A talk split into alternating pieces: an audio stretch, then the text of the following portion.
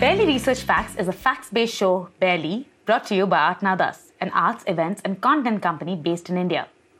The show is a trip down dissection lane of words. Each episode, the host, Shar, and me, Ragini, choose one word and deep dive into it. Every interesting fact we can find, we research somewhat casually and bring to you, pairing it with some good humor and casual chat between two friends. Welcome to the episode. Our word this episode is an Independence Day special. We're going with revolution. So, a quick summary about what to expect this episode. 15th August is the Indian Independence Day, which got us thinking why isn't the Indian independence movement referred to as a revolution? There's a little bit about the famous White Revolution in, in India, though, and a very famous ad mascot associated with it. Also, it turns out Pluto's kind of done with our solar system and does not want to sit with the other planets anymore. And while we're in outer space, there's a little bit about the revolutionary Kepler telescope and how it made Star Wars fans gurgle with childish excitement. Then we bring you crashing down to Earth to talk about something revolutionary to science Thomas Kuhn. If you know, you know. And finally, an album record to keep the mood going even after the episode is done. So, this is clearly a packed episode right now. I'm going to jump in with our first fact, which is more uh, sort of me figuring out stuff than an actual fact, really. um, but I was genuinely curious to find, like, you know, because this is an like an Independence Day special episode, and it is all that's because we are uh, you know on the verge of the Indian Independence Day. Uh, why is the Indian independence movement not a revolution? Now, for that, I'm going to just quickly give a definite what the definition of a revolution is. Mm-hmm. Uh, a revolution is basically uh, either a forcible overthrow of a government or a social order in favor of a new system, or it could be a dramatic, wide reaching change in conditions, attitudes, or operations. And both of these sort of suggest a suddenness to a revolution, right? It feels yeah. like something may have been brewing for a period of time and then sort of culminates into this massive thing. So now, given the so now what I did know is that there was a revolutionary faction within the Indian independence struggle that whose methods were very drastically different to that of Gandhi's methods, non-violent resistance. Yet, while their actions are a portion of history in our independence, the entire period is largely known as a movement. And my only answer to this after my research was that given the long term nature of the independence struggle in India, it's more a gradual movement with many ideologies and methodologies that have sort of culminated in its eventual success than a sudden dramatic event, which is the prerequisite for a revolution. So, therefore, the Indian independence struggle is a movement and not a revolution. I think that's positive, isn't it? Like it's a slow burn. Yeah. Like people knew what they wanted before it actually happened. Yeah, or we, you know, just Indians taking their time with things. Oh, on Independence Day, Ragini. Wow. wow. uh, however, uh, but, but, but, having said that, India has had its fair share of revolutions and very colorful revolutions. Mm. The most famous of which is the White Revolution, which was also known as Operation Flood. It was an initiative by the Indian government to exponentially increase the production of milk in the country. The White Revolution was launched shortly after the success of the Green Revolution, which resulted in an immense increase in food and grain production in the country. So these are the two most famous. But in my research, I kind of realized that there were a bunch of, of revolutions associated with Ooh. colors. Uh, yeah. Okay. So why did okay do something? Throw a color at me, and I'll tell you if, if it was a revolution. Oh, okay, interesting. Purple. Okay, uh, you start. wow, I don't like this you game. Scan my game. This game is a bit mean. okay, hold on. Blue. oh yes, okay, yes. There was a blue revolution related to fish. Okay, are we going to get more, or is it just related to fish? like we wanted to make the fishing industry bigger, or okay. so there was a blue revolution. Uh, no, but much like you know, the white revolution was about the production of milk, and the green revolution was about the production of food and grain. The blue revolution was about the production and the sort of, you know, the production of the fishing industry. Okay, so they okay, that's that's yeah. cool. Yeah. Sorry, oh, excuse oh, me. Realized people are expecting like detail out of Yeah, I want like a proper BRF um, explanation okay. of the blue revolution now. Hold on, I'm going to think of another color. Um, say gold. Ooh, no, there's nothing for gold that I Actually, know. we don't need a gold revolution. Indians know and love and buy and have enough gold. yeah. There is, however, a silver revolution that was related to the production of eggs. Oh, I almost went silver. Silver with eggs. Oh, okay, hold on. Last one pink. Uh, oh, there is a pink revolution no. uh, related to the production of onions and prawns. I think uh, these might have been separate revolutions, but they were both called the Pink This Revolution. is like a prawn curry Now- type thing. like, what's happening? Why were they paired so oddly? Just anything I pink. really don't know. See, I got this information of a little post that was basically for a 10th grade civic studies exam. So it was very to the point and was just these are the revolutions, this is what they're related to, learn them. So I don't have Uh, much detail. this break takes me back to my school days. Just learn it. Don't worry about where it came from. Just, Yes, yes. This is it. This is the facts. Apparently, my current podcasting days are exactly the same.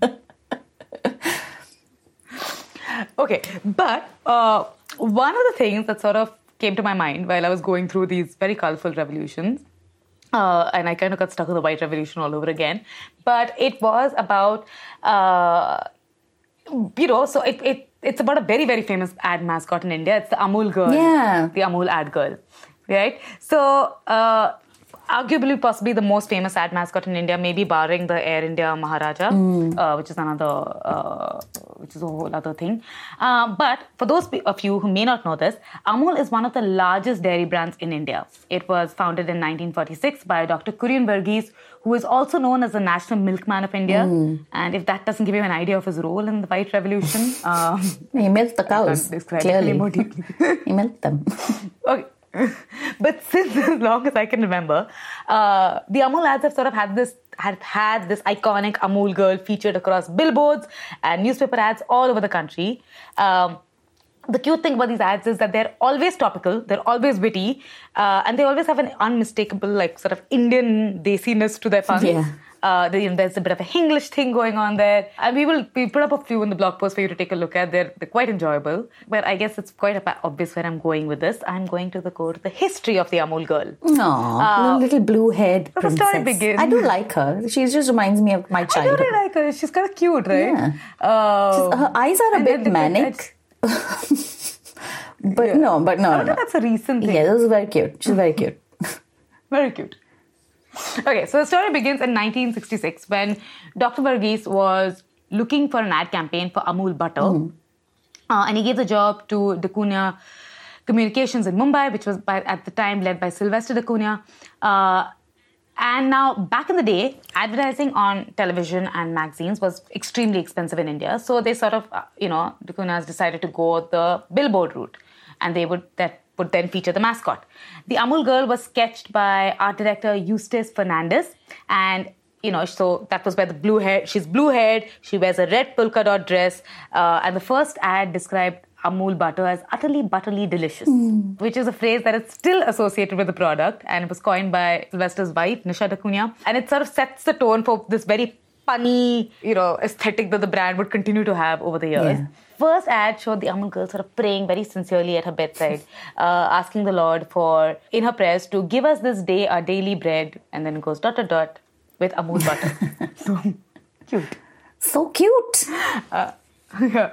The first ad was a hit. The Amul girl went on to star in like five decades of like billboards, and she's still going strong in over five decades. Actually, what, what am I saying? At some point, the legacy of the brand and the product itself, like mascot, was continuing to grow, but the agency was kind of running out of things to say about the product. Mm. So this was when they started referencing current events. Now this is kind of really cool because it feels like Amul was doing years ago what brands have begun to do on Twitter now. Hmm. You know, where like brands pick up a topical thing and they make like a thing out of it and they kind of advertise through that. Amul started doing this years ago with billboards. Mm-hmm. The ads make use of liberal puns in English and Hindi. The team currently includes copywriter Manish Jhaveri, who is to be credited with the multilingual punning because he speaks both English and Hindi. And uh, so the illustrator is Jayant Rane, and Sylvester's son Rahul has now taken over the agency. So these, these this is the team, and the Amul girl still appears in most of the ads. The ads are still hand painted by Jayant Rane, even though like he doesn't really need to. Yeah. Uh, he pencil sketches the first few options and he sketches out the final pinnet. Now, in the past, billboards had, you know, they were all hand painted, and we've kind of seen them in Bollywood films of yesteryear with this like painter hanging on to the scaffolding and like painting the, the billboard. Yeah. Uh, so obviously they don't need to like hand paint them anymore, but it's cute that they still do, and it's kind of like nice. Uh, now, of course, like once he does hand paint them, the illustrations for the outdoors are produced on like regular vinyl sheets, which is typical for billboards now. The ads are often political, but they sort of always retain their light-hearted tone. The Amul girl will sometimes feature as herself. Sometimes she takes on the role of a celebrity or someone who they feature in the ad. And there is chance that it may at some point lose its charm and relevance. But so far, it does feel like even as the Amul girl is approaching her 60th birthday in a few years, in about four years from now, she still seems to be holding on just fine. Uh, we will put some of the more global ads that we love in our blog post. Uh, if you're familiar with the work, if you're not, I guarantee you that this is totally worth the jaunt over to just take a look, and it's definitely to like bring a smile to anyone's face. So that is the story of the Amul girl and uh, her journey over the last 54 years. Love it. Which year are we in? Love it. Yeah. Love that she's 60, bless her.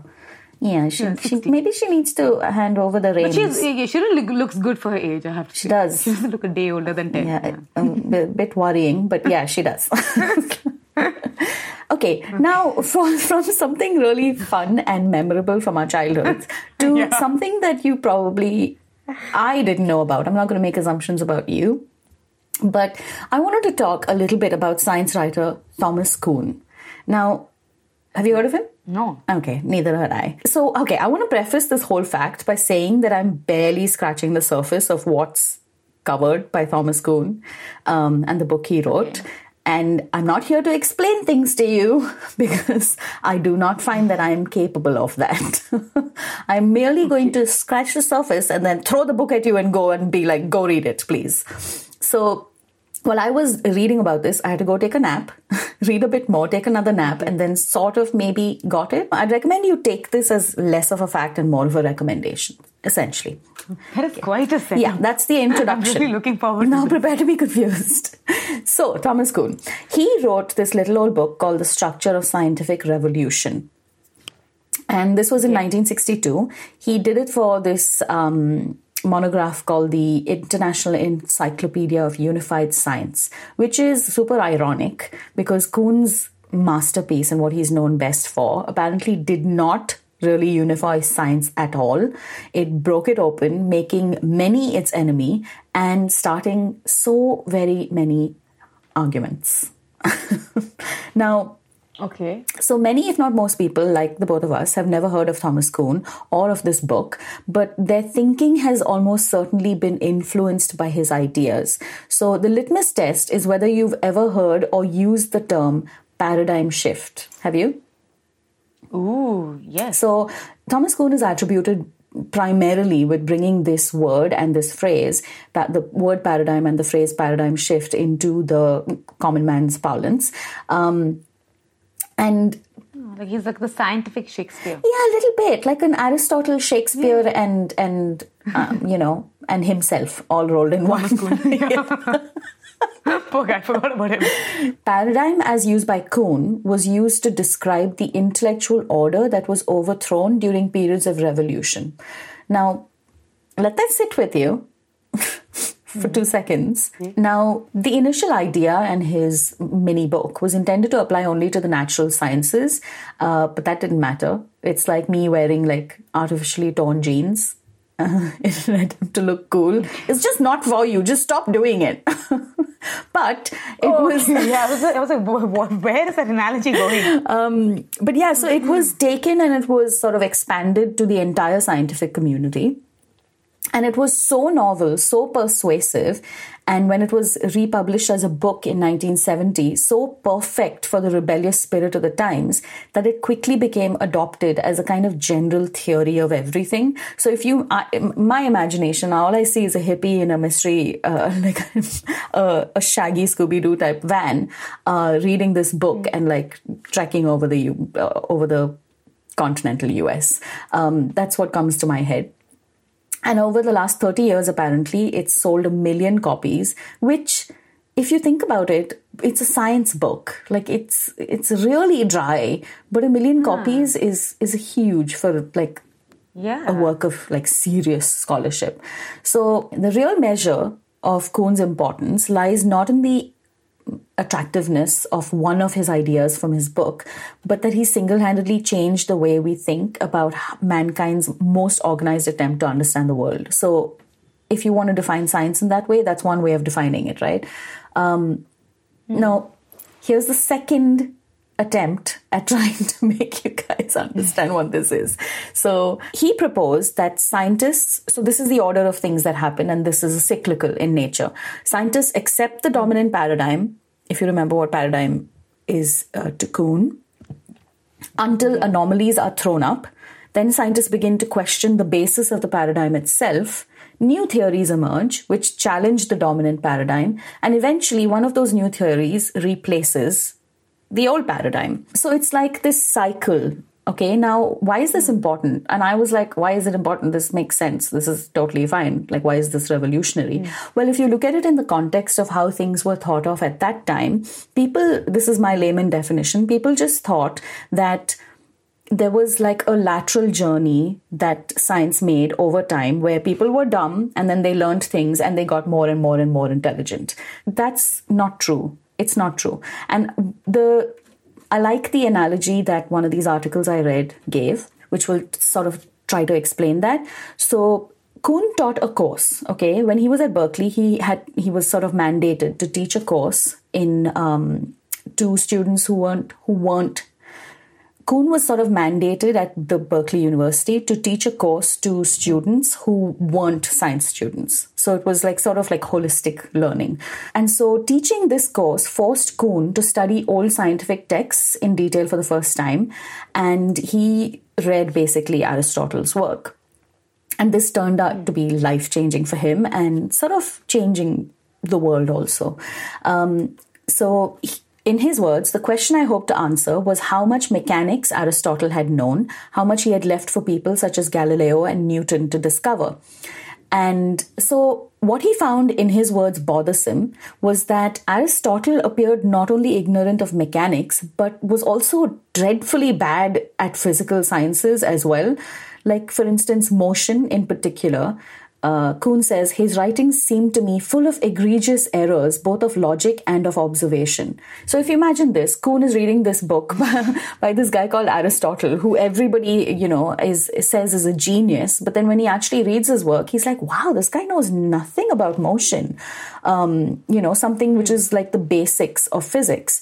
Uh, so by the standards of present day physics, Aristotle looks a bit like an idiot, and yet we know he wasn't. so Kuhn's blinding insight came from the sudden realization that if one is to understand Aristotelian science, one must know about the intellectual tradition within which Aristotle worked, or in other words, the paradigm. So mm. everything, context, context, context, you know. So in mm. Aristotle's time, he was super intelligent you know but now if you look back at his work without the context you'd be like who's this raving maniac? Um, yeah. So why is this so important and so weird at the same time? Well kuhn's book it spawned a whole industry of commentary, interpretation, and debate uh, at the time that it was published. This was so unheard of to scientists and people in general of the time that they thought it was sort of insane. They either thought it was sort of insane or they had a nirvana moment about it. so his mm emphasis on the importance of communities of scientists clustered around a shared paradigm triggered the growth of a new uh, that triggered the growth of a new academic discipline uh, the sociology of science. So people studying science in the context of culture, which is so weird. you like you'd think immediately that, oh yeah, of course, yeah, yeah, you you you know, yeah. Like for me, this seems like the most obvious thing. You know, like I mean, if I if I'm thinking about the works of any. Uh, you know anyone in the past you're obviously taking into context the fact that they that they were working with the amount of information available at that time and the reason why we have more information now is because we built on that information. Exactly. Uh, but the fact that this is this is something that led to like a revolution in science. Yeah, um, is a bit I mean, uh, bizarre to me. It's yeah, exactly, and this is only in the '60s and the '70s, right? So it doesn't feel like it's that long ago. It was 50 years. Exactly. Yeah, but, yeah, yeah. But at the same time, I, we're doing the same thing right now, right? Like it does. Uh, yeah for us, like the fact that this happened back then, that this happened ever, just feels like oh, but like it's not a big exactly, and that's the nature of the cyc- uh, that's why it's yeah. cyclical. Oh, wow, that's this is cool, why I'm dude. friends with you. you get my ramblings. yeah, no, I it hope, was hard, but I got there eventually. I hope everybody listening has also sort of, you know, got the gist of what I was saying or the gist of what I understood from what I read. But if you're, if you've got free time, go read the book and then tell me what you thought because I need some help, bro. if you just know more stuff about this, tell us anyway. Yeah. So that's the story of Thomas Kuhn and how he very quietly, uh, but very loudly, changed the way we look at science. wow. Ah, that is that is kind of bizarre. I think I'm gonna, it's going to take me a little bit of time to like wrap my head around it still before I'm actually able to. Girl, same. Yeah. Okay, so keeping with revolutions in science, I'm going to take us to a different kind of revolution, which is basically uh, the revolution of planets. oh, good. Okay, let's sun. do it. Yeah, yeah, yeah, like a little journey. But what I so you know, uh, I, I came across this article that talks about how Pluto apparently has this has a super strange orbit, and the way it seems to be going, people aren't really sure how long it's going to be hanging out in the solar system because it feels like Pluto is doing what it wants to do when it wants to do it. uh, quite a little rebel. Uh, but so there was a time when we, you know, when we were in school, when we were taught the solar system has nine planets, and we had a nice little nursery time to go with it and everything. And then one fine day, uh, Pluto got demoted, and then there were eight. Goodbye. So uh, here, so I think Pluto just is either it's been having a tantrum since then, or I don't know. But um, so now the eight planets have their own orbits and planes, right? And they all seem to follow it, and they do a good job of it.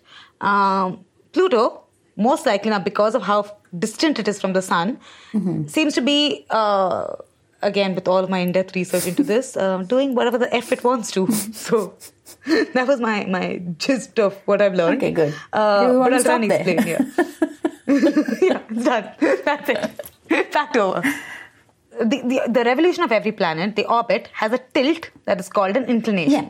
Most inclinations, uh, most planets will have an inclination of about a few degrees at best. Yeah.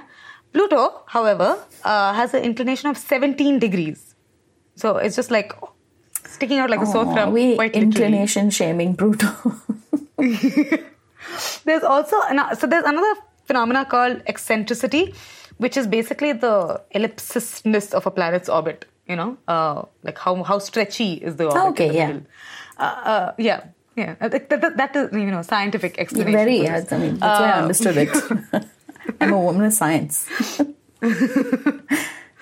So now an eccentricity of zero would indicate a regular circle. Good job. Now, however, if you get to an eccentricity of one, that means that your orbit has stretched to the point where you are on an escape trajectory uh, from the solar system itself, which means that you're just going to go off on your own. Now, the Earth, for example, is a 0.1, uh, a 0.016. Mercury, which has got the highest eccentricity, is at 0.2. Pluto, however, is at 0.25, Uh-oh. which doesn't sound like a lot, but if I'm saying one is the point at which you're dicey, Yeah. uh, this is about a quarter of the way. Wow. So, yeah, it's a fair bit. Even I was like, oh, initially I was like, oh, two one, like just 0.25 doesn't sound like a lot. And I was like, oh, yeah, one fourth of the way.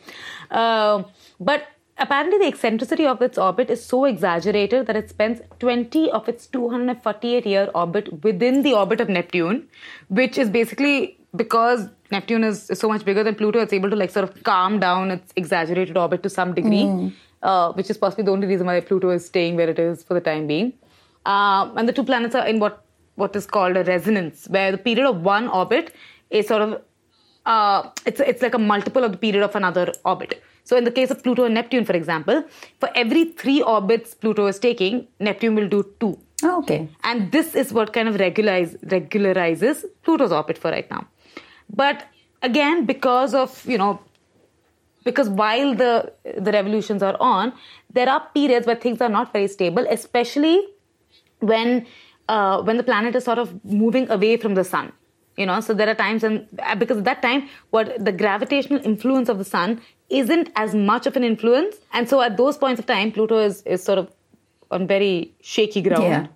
in some way, I guess. Things seem fine right now, but scientifically speaking, astronomers really aren't sure how long Pluto is going to remain in its present orbit. Um, but there is a very strong chance that one day, some generation, if we are alive till that generation, will actually might just get to see Pluto sort of strike off on its own and see the rest of the big bad universe by itself. Wow. So yeah, that's the that's the journey. Uh, that's the adventures of Pluto. waiting to be written. Oh, little Pluto trying to break free, but Neptune's like, no, bitch. Neptune's like, no, come back here. Come on, come back here. Oh, I love that. I love that. I mean, yeah, I think, you know what? I've read something like this in the fact that I'm going to cover also. And it's so interesting to see that because we tend to look at things in isolation, like Earth goes round sun, but then it's not, everything is dependent on everything else. Yeah. Yeah. Sorry, I just took off on a philosophical Pluto. tangent over there. Pluto is trying to break that rule. yeah, Pluto's like the rebel. So Pluto's like, I'll teach you to do, to do off planet. So let's stay in the same region of space. Um, I wanted to talk about the Kepler Space Telescope with the tenuous link of it being revolutionary, hence it fits into this word and this episode, all right? Don't question it. so in early 2009, a rocket was launched carrying an instrument that would fundamentally change our views of our position in the universe. So, this instrument is the Kepler Space Telescope. It's only a small spacecraft that opened a huge window to many thousands of exoplanets strewn throughout the Milky Way.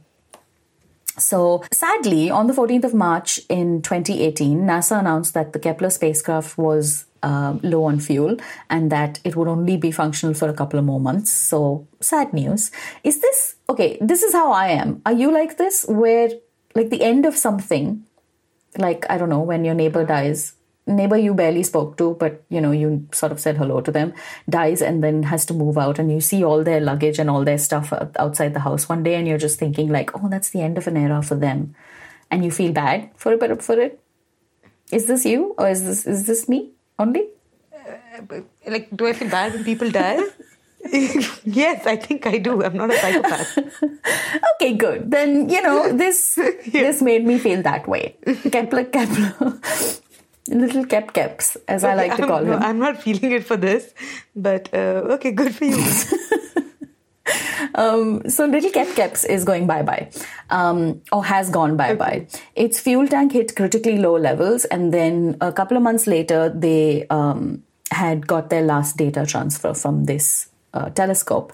Mm. So Kepler was launched 17 years after the first planet was discovered outside of our solar system. So that's insane to me. Barely 20 years after we were like, oh, look, there's a planet that's not in our solar system. We're like, oh, we're going to send a big space camera to take a picture of it. that, uh, it's insane to me. Um, yeah, that is kind of cool, actually. Yeah, and in that 17 years, mm. 300 more uh, exoplanets had been discovered.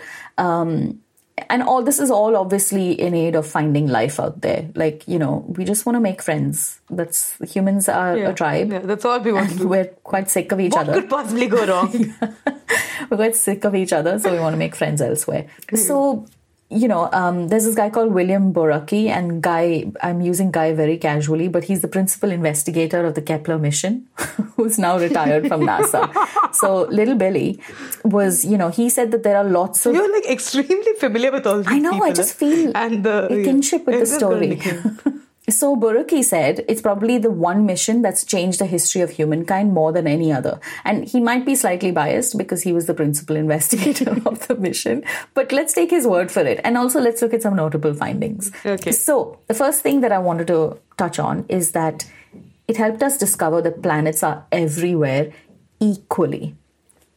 So, in its time, the telescope precisely measured the brightness of more than 150,000 stars simultaneously to a precision of about 50 parts per million, which in science speak, I'm assuming is like, bro, this, this camera is 20 megapixels, bro. Oh, okay, okay. Accurate, like sharp, okay. um, so, I think that's the equivalent. And while it was taking these photographs, any temporary and repetitive dips it saw in a star's light could indicate that a planet had crossed between the telescope and that star. So these signatures are Kepler's way of finding exoplanets. So essentially just the equivalent of you're taking a picture of the Empire State Building and a person walks past and you're like, thanks, thanks for walking past my photograph. Yeah. but now you know that person exists. So sort of yeah. like that. Except Kepler is like really saying thanks. Thanks for walking past my yeah. photograph. yeah, he is, he's kind. He's sweet. He's kind. He's a good little boy. Um, so through its unblinking gaze, Kepler discovered more than 4,500 planetary signatures of which more than 2,300 have been confirmed as actual exoplanets. So that's pretty amazing that we didn't have, you know, we sort of suspected but didn't have proof. But Kepler was like, here's the proof, baby. Thousand words. Forget that. Here's a picture. In the pudding. yeah.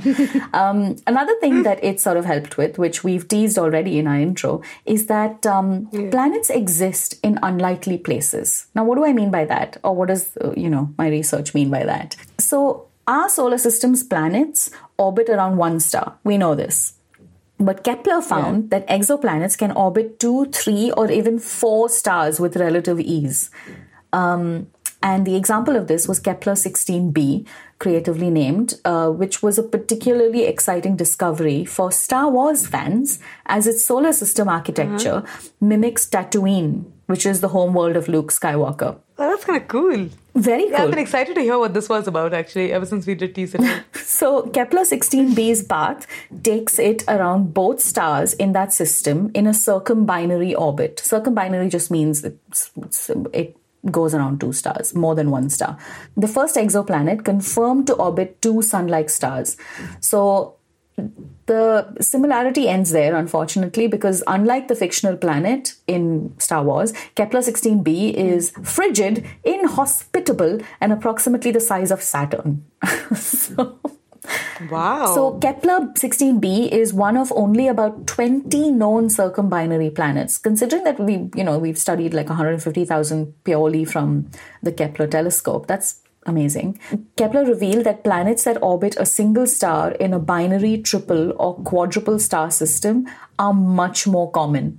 So, yeah, okay. we're average. Earth is average. the next thing that uh, you know I wanted to touch on was planets and stars can be oddballs. I love this.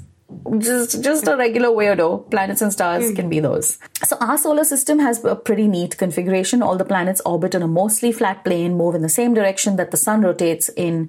Um, in orbits that are only slightly skewed from circular, which Ragini was talking about, the eccentricity she was talking about earlier. Yes, um, yes, we know all about all of yeah, this. we're, we're very, experts very now. Do you scientifically like, clued? Yeah. You want us to guest on your science podcast? We'll do it for a fee.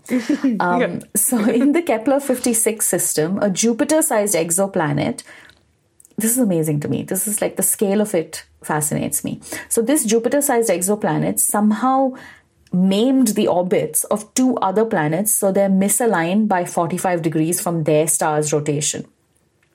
You know, because you think of, yeah, you just think of these things in isolation, but you don't think of how everything affects everything else. And this big ass Jupiter is just like, I'm just, I don't care. I exist. And hence, I'm on my own. You're changed forever. yeah.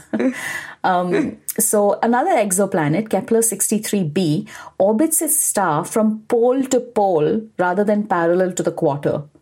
That's weirder. That's weirder still. Okay. So with this, indi- basically what this indi- indicates is that it may have interacted with another unseen planet sometime in its past. Uh, just like you know the people that come into your life change the course of your i'm gonna stop so okay wow yeah i was really buying that i was like oh yeah that makes sense oh, bless you, Ragini. This is why I love you. yeah. um, and then the last thing that I'm going to talk about is in the same vein, although some of Kepler's exoplanets found stable orbits after chaotic interactions, others were not so lucky. Uh, Kepler 1520b, for example, at first appears like a supersized comet with its dense core surrounded by a coma and trailed by an extended trail like a, like a comet. Um, that's because the planet orbits so close to its star that scientists assume that the star must be stripping away the planet's rocky surface and any atmosphere it might have had. That's scary. It's so close yeah. to the other that the gravitational pull is just like stripping the the sheer the Earth from um, the planet. Just it's taking everything off its rocky surface, including its atmosphere. It's like a personal trimmer. Yeah, like a like a mad hatter, like um, like a butcher. okay, we're just we're just trying very hard now. Um, so, had it not been for the extended trail of debris the planet leaves in its wake, Kepler would not have been able to detect this smaller than Mercury disintegrating world. So, Wow. Yeah, so I'm going to stop there because if you want to read more about the Kepler uh, telescope, we'll put some extra facts into the blog post. But this is what we wanted to yes, cover, and we thought it was super fascinating. It was actually. It was quite fun. Hmm. Um, also, I think it, it followed up well with the Pluto fact because I knew a lot of stuff. yeah. So I felt like yeah, it's like preliminary research. Yeah, so I know that. Um, okay, we're gonna end this episode with an album recommendation. Uh, why? Because I came across it while I was researching and I felt like absolutely I had to share it with everybody. Let me know what you guys think. The album is called Weird Revolution. So, therefore, why, you know, clear why Says on theme, on it. theme. Yeah, on theme. Uh, by the Butthole Surfers. yep. So a little off theme there, but but yeah, uh, I'm not going to say anything about my thoughts about this. I just feel like if you guys want to take a listen and, and let us know what you thought. And with that, we have reached the end of this episode. We really hope, like always, that you've enjoyed the episode. We had a great time recording this one. If you have, if you've enjoyed it, we would really appreciate it if you could go on to, if you're listening to the episode on Spotify or Apple, just rate the podcast. Uh, and if you really like the episode, drop us a review as well. It really, really helps as, uh, it really, really helps us as independent podcasters. Also, as a side note, something that we mention every episode, but I have to say it again, we have Because it's amazing. yeah, it really is actually. I'm super excited about it all the time. But our parent company, Artnautas, has a newsletter called Probably Relevant that is the meeting point of every cool thing that we come across in the course of our research for BRF, in the course of living our lives. is just super great. And we just scour every place around, find all the most interesting stuff, and put it together in this amazing newsletter. It's completely free, it's completely non spam, I promise. You can sign up via our website at www.artnautas.in or you can hit the link in our bio on Instagram. We are at Barely Research Facts on Instagram. Uh, also, you can drop us a follow there if you haven't already. There's some fun behind the scenes stuff, a lot of facts that are as barely researched as a podcast, but don't really make it to the podcast. So go on over. We'll hopefully see you in your inbox soon. As always, the episode was edited by Mohit Chandelier. The music for our podcast is by Charita Arora.